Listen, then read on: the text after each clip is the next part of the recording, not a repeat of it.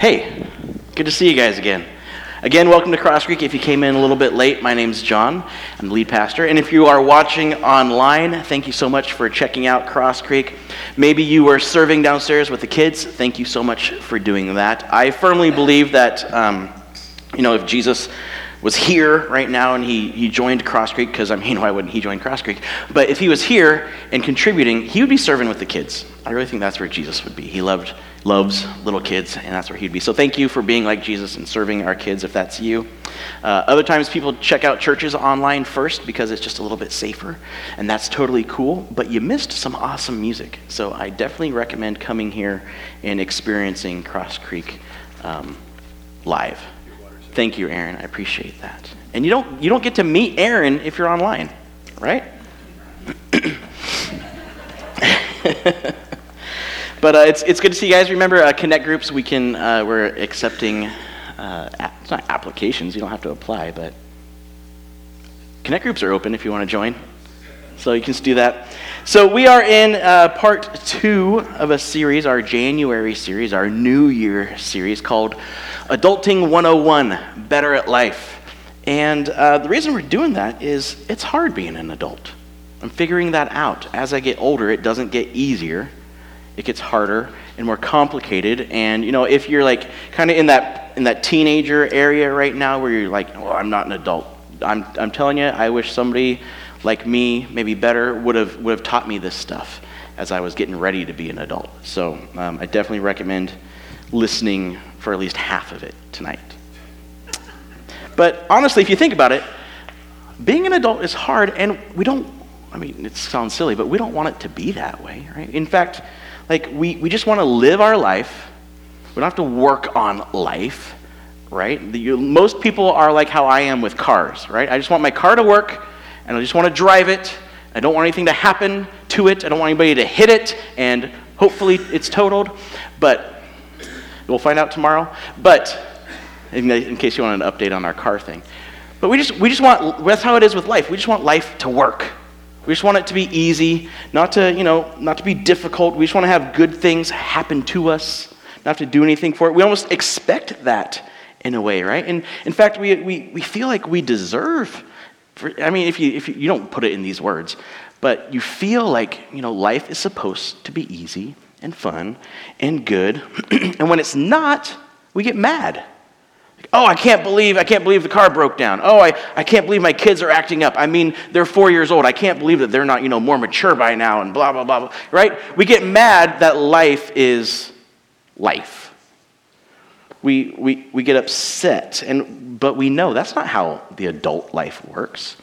Right? Being an adult, adulting is hard. It takes work. In fact, if you, we talked about this last week, if you want a better life, if we want a better life, we need to be better at life. And so that's why we're doing this series, so we can be better at life, so we can experience a better life. Jesus said, I came that, Jesus actually said, I came that they, us, may have life and have it to the full. He wants us to have a full life. And so we're, we're talking about how some tools that we can use to, to be better at life. Because we firmly believe here, and we stole it from another church. I'll tell you someday what church it is as we get, you know, a little bit more settled. But here, here's what we firmly believe following Jesus makes your life better and makes you better at life. It doesn't make life easier, but it makes it better. Actually, following him, following, even if you don't believe he was God, you don't believe he is the Savior, but following his teachings will actually make you better at life. And so uh, last week, and if you, if you missed last week, you can watch on yourcrosscreek.com. We have all the messages up there under uh, Discover. And it says Watch a Message. But we, we saw last week that um, there are many, many distractions in life that um, the, the Apostle Paul said entangle us in life. We want to have a good life. We want to be better at life. But there's these distractions that just entangle us and, dis, and um, get, us, get us off track with the life we actually want to have. And one of those entanglements that we talked about, one of those main entanglements that we kind of all deal with is relationships, particularly poor relationships, right? See, relationships, again, I'm not telling you anything you don't know, But relationships are one of the hardest things in life. They're also one of the most necessary things in life, which is probably what makes them so hard. Right? In fact, relationships affect every aspect of our lives. relationships affect every aspect of our life. Unless you are living on an island alone, relationships affect everything. In, in fact, even if you were on an island alone, you'd be feeling loneliness, and the absence of relationships would be affecting you. We were made to be in relationships. you think of healthy relationships, right? A good, healthy relationship, a friendship, a marriage, a, a, a sibling that you actually get along with, just makes life better, doesn't it? I mean, where would, where would any of us be without the, the support of family, the support of friends, of teachers, of coaches, of mentors. None of us would be who we are without these good people, these good relationships in our lives because they motivate you, they inspire you to be more than you already are because they see you for who you will be, right? That's how God sees us too. He sees us for who we will be, who He's making us into. And that's what good relationships do. They, they help us, they inspire us to be who they actually think we are. And then in hard times, good relationships comfort us. They help us. But of course, on the flip side, are unhealthy relationships, which basically just makes life suck. Right? It's like the worst. When you are experiencing just a horrible relationship conflict, there's like nothing else you can think of. It, you, every, every commercial reminds you of it, right? Every song, you're like, oh my gosh, that, I, I thought I was done with that for five minutes, right? And think about it. Most of your, your, not mine, but most of your regrets in life have to do with some kind of relationship that either you or probably they broke, right? Or damaged. Most of our regrets have to do with relationships. And a bad relationship is just draining. Makes you almost not want to get out of bed in the morning. Consumes your thoughts, frustrates you. and here's, here's the even more fun part. I'm, I'm painting you a great picture, aren't I? You're like, man, I'm so glad I came. Even good, healthy relationships can turn into like an all consuming anger or annoyance in a matter of a few seconds. I mean, you think of, think of somebody you love the most, right? If you're married, it's probably your spouse. If you're, if you're a kid, it's, if you're, it's your mom, right? Or your dad. But think of that person you love the most, and they're the ones that can trigger you the fastest, right? They're the ones that can just, like, oh, I love them, but man, I cannot stand them right now. I've never been angrier in my life, right? I mean, that's what my friends tell me it's like. I've never experienced that myself. So, why are relationships so hard? I mean, for me, I know relationships are hard because, you know, people won't do or think or say what I want them to. Like, I would get along with everyone if they just thought the way I thought, did what I told them to do or expected them to do, and, you know, just said what I wanted them to say. I'd, I'd have the best relationships. But think about it. Isn't that kind of the core for all of us? Like, if people would just do what we wanted them to do and think the way we wanted them to think, we'd have great relationships. In fact, Jesus' brother, James, Jesus' half brother, James, talked about it in, in his letter that he wrote. He says, What causes fights and quarrels among you? Don't they come from your desires that battle within you? You desire, you want stuff, but you don't have. So you kill. Like, I've never murdered anybody. Have you killed a relationship because you wanted more? You wanted something different? You covet, but you cannot get what you want. So you quarrel and fight. Smart guy. The primary problem in all of our, in all of our relationships is us. The primary problem in all of our relationships is that we're in them. Is that we are the, you know, the main factor in them. I mean, who's been at the center of every disagreement, every fight, every broken relationship you've ever had? You. You were there. You are always there. You are the common denominator in all of your bad relationships. Jesus still loves you. Just, I'm trying to make you guys feel better. I know, I'm just, I have the microphone, so I get to do that. So here's the thing to start having better relationships, just like with life, we need to be better at relationships. You need to be better at relationships. So, what can we do to change? To change us, the primary problem in all our relationships. Now, I want to warn you before we go further, okay? You're probably not going to like the answer. I mean, you're like, I, I know you've been tracking so far, like, yeah, beat me up. I love it. I'm terrible at relationships. The answer is just as bad, just as hard. It's at the very least going to annoy you. And, you know, probably deep down, deep down inside, it's going to offend you. And you probably won't admit that it offends you. And that's why I'm doing it for you. Okay? And just putting that out there, whether you're a Jesus follower or whether you're not, this is going to probably be annoying and offensive. In fact, that's why we have on that welcome card I was talking about earlier, and you can do this online also, a little box on the back that says, So what about? Where you can ask any question you have about what I'm talking about, about the Bible, about Jesus, the church, anything like that. This might be one of those nights where we get a lot of So what about cards. In fact, in a few weeks, we're going to do a whole series on the, the main so what about questions that we all have about Jesus and Christianity, that type of stuff. But that's coming in a few weeks. So, here's the thing how can we be better at relationships? Jesus actually lays it out for us in one of his most famous, maybe frustrating, maybe annoying. It's okay to feel that way. Let's admit how we feel. Teachings. One of his most famous but frustrating teachings.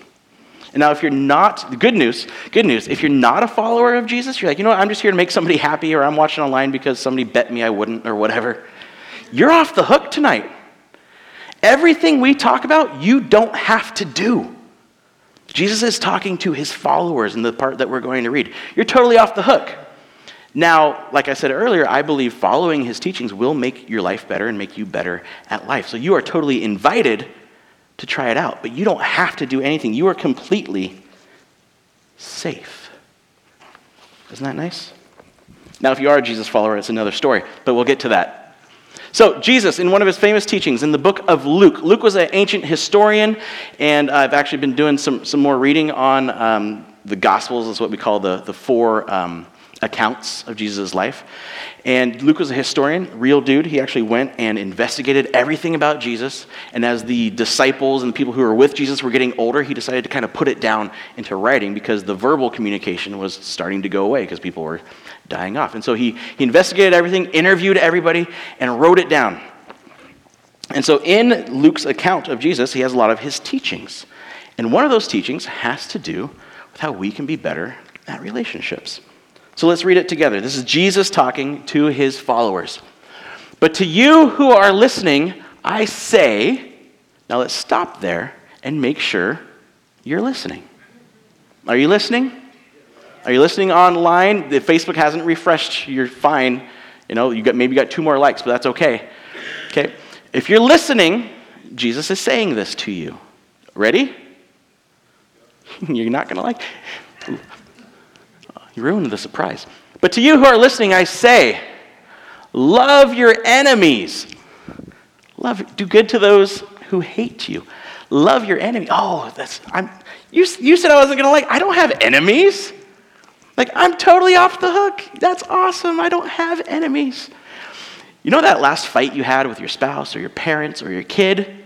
In that moment, they were your enemy. You wanted to conquer them. You wanted to win. You wanted to be right. When Liz and my fight, she was right. But in that moment, we're enemies, right? There's a combat going on.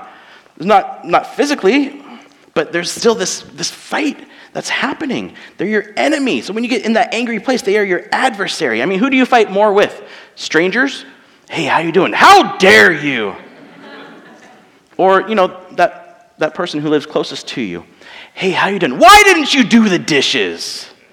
Good morning, it's good to No, uh, look at all this laundry you left out. In that moment, they're your, you have enemies. You love them, but they're your enemy. So it says, verse 27, there you go. But to you who are listening, I say, love your enemies, do good to those who hate you, bless those who curse you, pray for those who mistreat you. Maybe you've heard this before. Maybe you've ignored this quite a bit. It says, Love your enemy. So I'm supposed to feel all warm and gushy when this person hates me and is trying to destroy me. Like, oh, you know, write him a Valentine. No. Jesus' love is not that mushy gushy blah, blah, blah. Jesus' love is not a feeling, it's a choice, it's an action. So the, really, the definition, when Jesus says love your enemy, it's really actively seeking the good of someone else. Actively seeking the good of someone else. That's the love that he's talking about. In fact, the key to better relationships, you can tune out after this if you want. The key to better relationships is counterintuitive love. The key to better relationships is counterintuitive love. If you're taking notes, I will take a break so you can write out counterintuitive. Make sure you get it right. Because this type of love, love your enemy, like act, actively seek the good of your enemy, that doesn't make sense. That is not normal. That is not natural in us. It's counterintuitive. It's not at all what we would normally, naturally do. It's just not. He says, Love your enemy. Okay? I mean, we're, we're in America. It's kind of a Christianized nation in a way. We've heard that. Do good to those who hate you. Like, go out of your way to make their life better when they are actively trying to make your life worse. That's what Jesus is telling his followers to do. When somebody is trying to make your life worse, you take time out of your day to try to make their life better. Do good to those who hate you. Bless those who curse you. It's not just about sneezing. It says it's actually speaking good of someone who is speaking badly of you. When someone's talking about you behind your back, spreading rumors, saying you shouldn't get that promotion, you, act, you actually speak good of them, even when they're not around. It's annoying, right? You don't want to do that. I don't want to do this. And then he says, Pray for those who mistreat you. For me, this is the hardest one. Like every time I read this, I'm like, no. Prayer time is you and me, Jesus. Don't bring them into this. You know what they did. You know what they said. Why do I need to bring that? No. It says pray for them. Not pray for them that they will change their mind and see things your way, which is the right way but actually pray for them that He makes their life better, that He shows them how much He loves them, that they actually feel that peace and comfort that He can bring, that He would give them fulfilling lives. So, why don't we want to do these things? I mean, we all admit we don't want to do this, right? Think, you're thinking of that person, right? You're not sitting next to them, you wouldn't think that. But why would we not want to do these things? If you boil it all down, if you really drill down into it, it's fear. What? I told you you're not going to like this. It's fear. Because all of this is about self preservation. We are afraid to look weak. We are afraid to be wrong. We are afraid to be humbled in front of those people that who don't deserve to feel better than us. We're afraid of being vulnerable. That's why I hate apologizing to my wife. Because I don't want to see be seen weak and like, oh, you were right. Like there's always a, you know, I'm sorry, but you know, I'm not really wrong, but you know, I just want to get life going again. See, fear keeps us from choosing love. Why don't we choose love? Why don't we just do everything Jesus says right away? Because fear keeps us from doing it. Fear keeps us from choosing the action of love. So Jesus is saying, face your fear and have the courage to choose love. And then he doesn't just stop it there with like, you know, this, um, you know, it's kind of like the idea of it. He actually gets down to the nitty gritty. It gets, it gets worse, better. He gives us some real life examples of what choosing that kind of love would actually look like. Here we go, verse 29. If someone slaps you on one cheek, just picture that. You've heard this before, but picture it. If someone slaps, slaps, not even like a manly punch, but slaps you on one cheek, turn to them the other also. If someone takes your coat, do not withhold your shirt from them. Give to everyone who asks you. And if anyone, I mean, give to everyone who asks you. Not like, you know, everyone who's going to use it the right way. It says, Give to everyone who asks you. And if anyone takes what belongs to you, do not demand it back. When I read this, here's what I say Oh, he must be exaggerating to make his point. Right? Because obviously he doesn't mean every, everyone. I mean, like they're to go spend it on booze. What am I to do with it? But, oh, you know, oh, that's extreme, Jesus. I mean, you lived, you lived 2,000 years ago. Life, life is different now, right? You know, maybe he's not giving a rule for every single situation. Like, you know, if we, if, if there's, like, he's not talking about spousal abuse and, and child abuse and that type of stuff, obviously. But this idea, this, this principle, this, this main teaching cannot be ignored. Jesus' love is self sacrificial, vulnerable, and unfair. We all hear the, the baby crying, so all the moms that have babies in it just got up. That's awesome.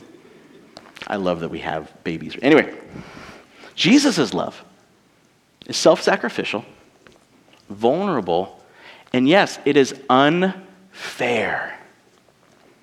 All of our rights are abandoned when we choose to love like Jesus. If you choose to live this way, you will be taken advantage of. If you live this way, you, you don't get what you think you deserve. And that other person, they don't get what you think they deserve. They get what they don't deserve. And then Jesus summarizes it. Now, if you don't believe Jesus is God, that's cool. I do. I can give you a list of reasons. But you have to admit that this man was so insightful. He understood the human condition so well. Let's see what he says kind of sums it up. Verse 31 Do to others as you would have them do to you. You've told your kids this five times a day. Do to others what you would have them do to you. Listen, look at it closely. You've heard it. Do to, not feel about, not don't do to others, but actually take the initiative and do to others what you want them to do to you. Not as an example of, like, hey, here's how I want to be loved, so I'm going to love you this way, so maybe you'll reciprocate. No. it's, I mean, it's completely different than anything else that had ever come before it. See, before it was always, you know, do, do to them what they do to you. Or, you know, don't do to them, don't do to others what you don't want them to do to you. That's how we get along. You know, oh, you don't, well, you don't want them to take your toy, so you, you shouldn't take theirs. Right? You don't, you don't want them to stab you in the back or talk bad about you, so maybe you shouldn't, you shouldn't do it either. No. See, even this is so different than anything that came before. Even Moses, you know, the great lawgiver of the Jewish people, even he wrote an eye for an eye, a tooth for a tooth. But Jesus, just Jesus, the only teacher who said, basically, literally, love your neighbor as you love yourself. Completely revolutionary, completely unthinkable at that time. I mean, when, when someone, this, take the, the spouse relationship is really the, the easiest example. So if you're not married, I apologize. But take your closest, your closest relationship. When they speak with that tone, that you've heard a few times. You know what I'm talking about. When they misspeak, You know they didn't mean to say it that way, but they did. So obviously that means. When, when they overreact, you just say, hey, you know, could you do. How. I'm trying not to give you specific examples because I don't have any. I've never experienced this. When they do that, Jesus is saying, stop for a second and think. When you use a tone you didn't mean to use, when you say the words you didn't mean to say, but they came out the wrong way, when you overreact, do you give yourself the benefit of a doubt? I, didn't, I didn't mean to say it that way. I mean, that's not, that's not how I, I meant to be. You give yourself the benefit of the doubt, don't you? Jesus is saying, do the same for others. You love yourself unconditionally. You give yourself that, that out. You always say, yeah, but for yourself. That's how you want to be treated, right? When you misspeak, you want somebody to be like, oh, yeah, you didn't mean that. We're, we're cool. That's how we need to treat others. We need to love our neighbor as we love ourselves. Do to others what we want them to do to us. You might be thinking, hey, chill out, man. You're only five six. Who do you think you are? I mean, yeah, you have this little microphone, but there's not much between us. I'm kind. You don't, you don't know me. Look, when people respect me and they treat me well, I'm good with them. Like, I treat them so well. When they are in that inner circle of mine and they've earned my trust, they haven't ever betrayed me, I'm good. I'm like the best friend you can have. That's cool. Jesus goes on. Verse 32. If you love those who love you, what credit is that to you? Even sinners love those who love them. When he says sinners, think of the people you don't like.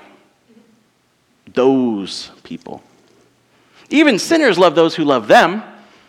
If you do good to those who are good to you, what credit is that to you? Even sinners do that. And if you lend to those from whom you expect repayment, what credit is that to you? Even sinners lend to sinners expecting to be repaid in full.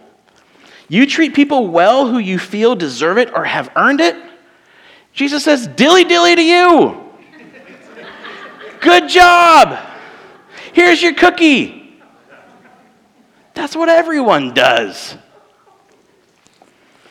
See, most people are good to those who are good to them. That's nothing special. That's easy. It's how you treat people and respond when they don't deserve it that makes the difference between healthy and unhealthy relationships. And Jesus kind of sums it all up in a nutshell. Again, verse 35. But love your enemies, do good to them, lend to them without expecting anything back. And what he's getting at is if you want a better, lo- a better life, love better. If you want a better life, love better.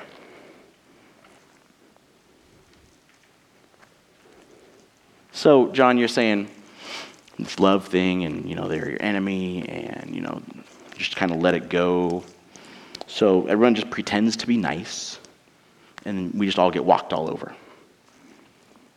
that definitely sounds like a better life thanks for that so glad i got the kids out of out of nap time or whatever the fun stuff you were doing in this nice weather and came here a better are you kidding me this sounds terrible doesn't it I mean, doesn't it? Sometimes I get excited. So, how does this actually, this teaching, how does this actually make my life better? Well, let's, let's just let Jesus keep talking. It's usually a good way to go. Then, so love your enemy, do good to those who hurt you. Then your, your reward will be great and you will be children of the Most High because he is kind to the ungrateful and wicked. Be merciful, just as your Father is merciful. check out, I mean, at first that's offensive. He is, God is kind to the ungrateful and wicked. That's you. That's me too. That's all of us. The good God's given us, we've been ungrateful for that. We've complained when we've had rich people problems like cars breaking down or, you know, oh, a pipe burst in this huge house I have. My life is over now. Right? Ungrateful. And if, you, if, if you're wicked, you are. You've hurt people on purpose. I don't know another definition of wicked than that. It's happened. We've all done it. But here's the thing Jesus is the opposite of karma. He does not give us the bad things we deserve. He makes, see, he makes that rule of an eye for an eye, he makes that obsolete. He is merciful. He doesn't give us the bad we deserve. He is full of grace. He gives us, he gives us good things that we don't deserve. See, like I said, we, we are all wicked. We've all hurt people on purpose to make ourselves either feel better or look better or to get ahead in some way.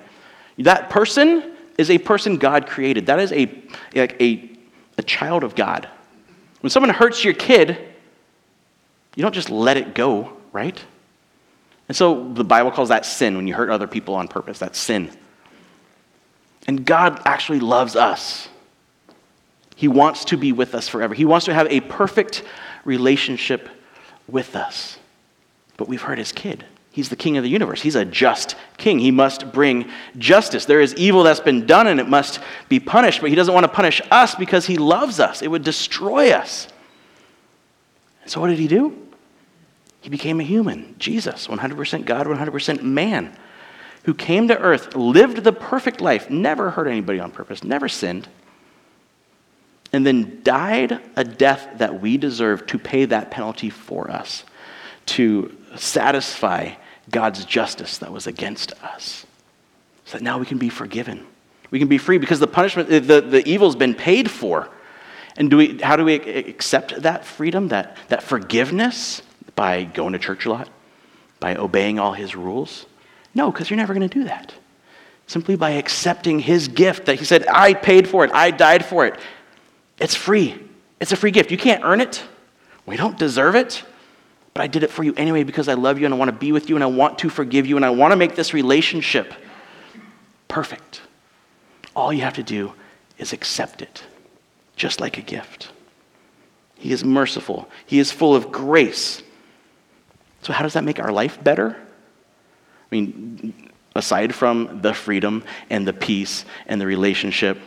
See, when you trust that Jesus loves you unconditionally, when you become a Jesus follower, when you become a child of God, you experience something incredible. You experience something unique. You are free to simply choose to love. You're free to be vulnerable and to love sacrificially. Why? Because you know Jesus is taking care of your needs. You don't have to fight for yourself anymore. The God of the universe loves you unconditionally. The God of the universe has your back, He's taking care of you. See, it's okay that life isn't fair because you know Jesus will reward you. And you can leave true justice up to Him. He knows the in and out of every relationship. So, what's there to worry about? Why would you hold on to anger and hurt? Why do we need to be so quick to take offense? We know we're, for, we're forgiven, we're loved. In fact, as, as my dad likes, likes to say, you know, offense is something you have to take. If you're offended by something, you choose to be offended by it. You have to say, oh, that offends me. See, love prevents you from being or playing the victim because it's not about you. It's not about you defending yourself. You're perfectly loved. You're taken care of. You're now free to give love out. When you accept Jesus' forgiveness and you, ex- you accept that restored relationship, Jesus actually says the Holy Spirit fills you and enables you and empowers you to live like you are actually a child of God. The Apostle Paul talked about it in Galatians. But the fruit of the Spirit, the result of having Jesus come in your life and transform you, the result, the fruit, is love, joy, peace, patience, forbearance, kindness, goodness, faithfulness, gentleness, and self control. You want to have better relationships? That is a better relationship. See, God's love frees us and empowers us to love. God's love frees us. We don't have to worry about ourselves anymore. And empowers us, actually gives us the ability to love because it's not your love. You don't have to muster it up really hard, that's exhausting. It's actually God's love in you, shining through you for them. He is showing them how much He loves them through you. So, yeah, maybe you don't want to lower yourself to love them. It's not you doing it, it's not your love. It's God loving them through you. Basically, you're just the glove that the hand is using to get the job done. God is using you to show His love. So that's nice. You know, you raised your voice, so now I feel something that's great. But how do we do this? How do we actually do it? I mean, this makes no sense if we, we all agree and then leave and then don't do it, right? How do we do it today? Like you get in the car and, well, there's that tone again. Or tomorrow. Or on Thursday when it's almost the end of the week and they just won't stop. How do we actually love like this? It's simple, but it's not easy.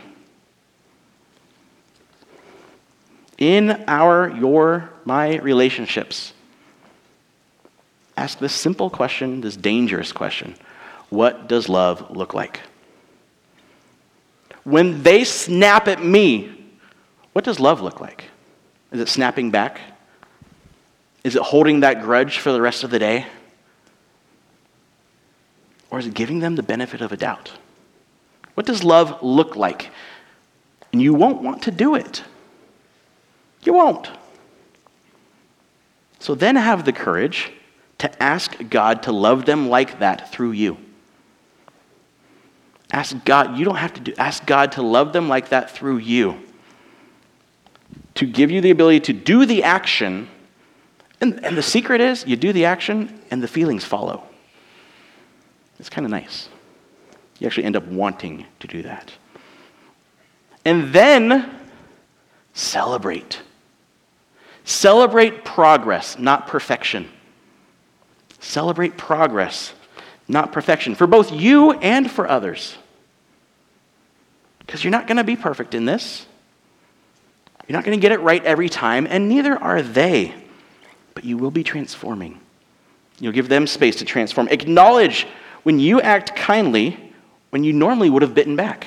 Acknowledge when you keep your mouth shut when you would have joined in on that gossip. Celebrate that progress.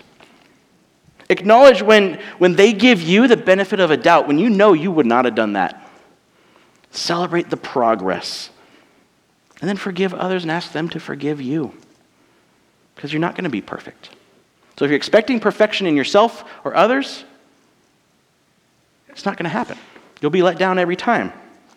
So ask for forgiveness and give forgiveness.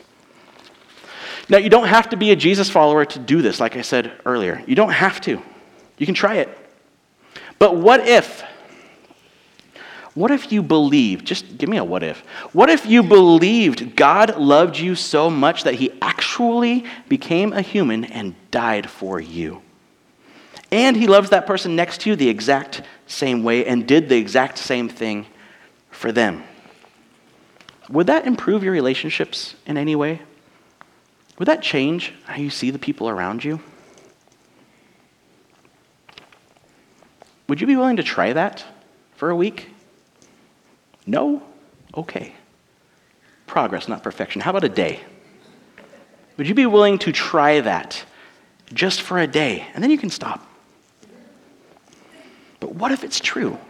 What if he does love you enough that he came and died for you and died for that person next to you? How would you treat them? Just imagine that and then do it and see what happens. Think about it.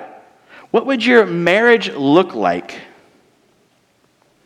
if you were both asking, What does love look like? Don't do that. It's you. What would your marriage look like if you both asked every day, What does love look like in this situation? How great would your friendships be if you all had the goal of allowing God to show his love to them through you? What would school be like if just half the kids in your class were doing that? Trying to let God love others through you.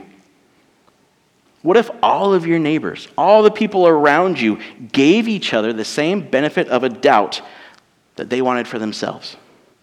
Can't believe they left the trash can out again. Well, maybe they're busy. You want that benefit of doubt? Let's give it to others. What would that be like? Here's the thing that would be great. That's the answer. But someone has to go first. Why not you? Why not you? Because here's the thing you are never more like Jesus than when you love someone who doesn't deserve it. You are never more like Jesus than when you love someone who doesn't deserve it because that's what he did for you. That's what he did for me. That's what he did for all of us. Let's pray and thank him. Heavenly Father, thank you for loving us. Thank you for chasing us when we didn't deserve your love. Thank you for your forgiveness. Thank you for wanting to enable us to love better, to have better relationships, to be better at relationships. I pray that you give us the courage to actually ask, What does love look like? And then have the courage to ask you to love people like that through us. And then show us things we can celebrate. Give us celebrations. Let our life just be full of joy of seeing progress in ourselves and in others. Thank you for making that possible. In Jesus' name, amen. Next week's even better, guys. You know why? I shouldn't tell you because you won't come. We're talking about money. Oh, interesting. Maybe you should show up. But I'm not going to be asking you for money. It's more like how we can be better with our money and what, what does Jesus talk about with that. So you'll be pretty safe. We don't even take an offering here. So next week, how to be better at money. We'd love to see you. I hope you have a great week. Remember, what does love look like? And then try it. See you later.